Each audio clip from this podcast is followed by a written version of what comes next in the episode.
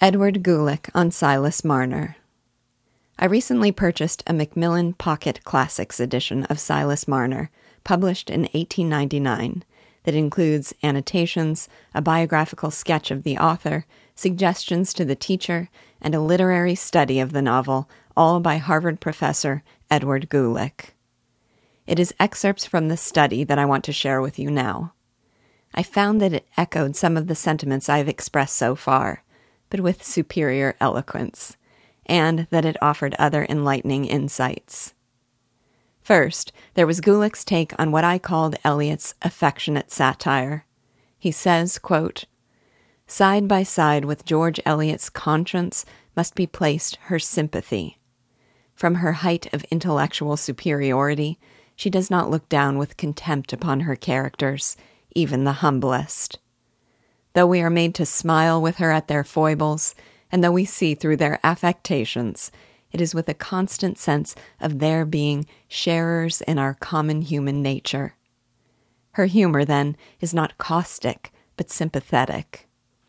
The pleasure we derive from George Eliot's humor moves us to smiles, not to uproarious laughter. The speakers are not conscious of being ludicrous, but hold their faces in straight solemnity while we bubble over with mirth. Unquote. I especially loved the phrase, sharers in our human nature. Just last week, one of our group members commented that the affection Eliot shows helps her to see herself in some of the portraits, and that if the satire of the characters were mean spirited, she might find it harder to accept that she has some of the same faults. Gulick also comments insightfully on Eliot's masterful ability to write dialogue.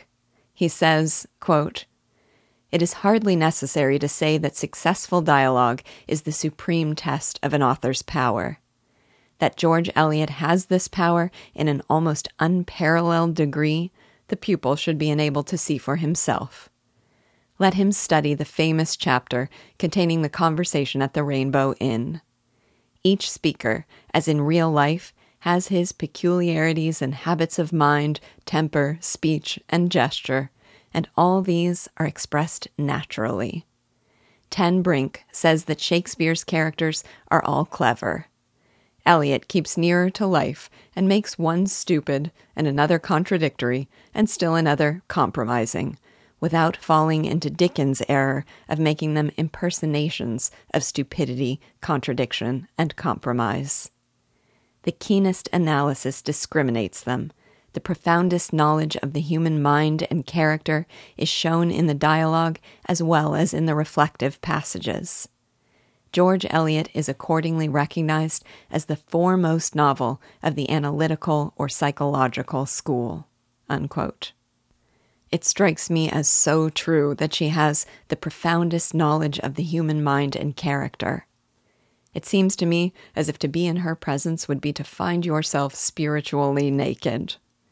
She has such an observant eye for and keen understanding of human nature, and then a masterful ability to throw its most subtle and elusive elements into high relief. One of the most fascinating passages in Gulick's literary study was his defense of Silas Marner as a great work of art, and his articulation of the standards by which art should be measured. He says, quote, A work of art, whether a poem or a symphony or a statue or a painting or a novel, must have a certain degree of simplicity, the opposite of complexity. Too much complication, too many characters, too many incidents tend to destroy artistic simplicity. An artistic production must make use of sensuous forms. It must present pictures, figures, feelings to the eye, the ear, or the imagination, or to all of them, as in the drama. To be called artistic, a work must have beauty. It must arouse pleasurable emotions, not necessarily in everybody, but in those competent to judge. The last and perhaps the most essential characteristic of art products is unity. This quality is related to simplicity, though differing from it. Unity is the quality by which many different elements are so related to each other as to make the impression that they are one. Unquote. Silas Marner can certainly be said to have simplicity, sensuousness, and beauty, and having read the novel before, I can say I think it also has a very satisfying unity. As we go, let's look for that one in the many together.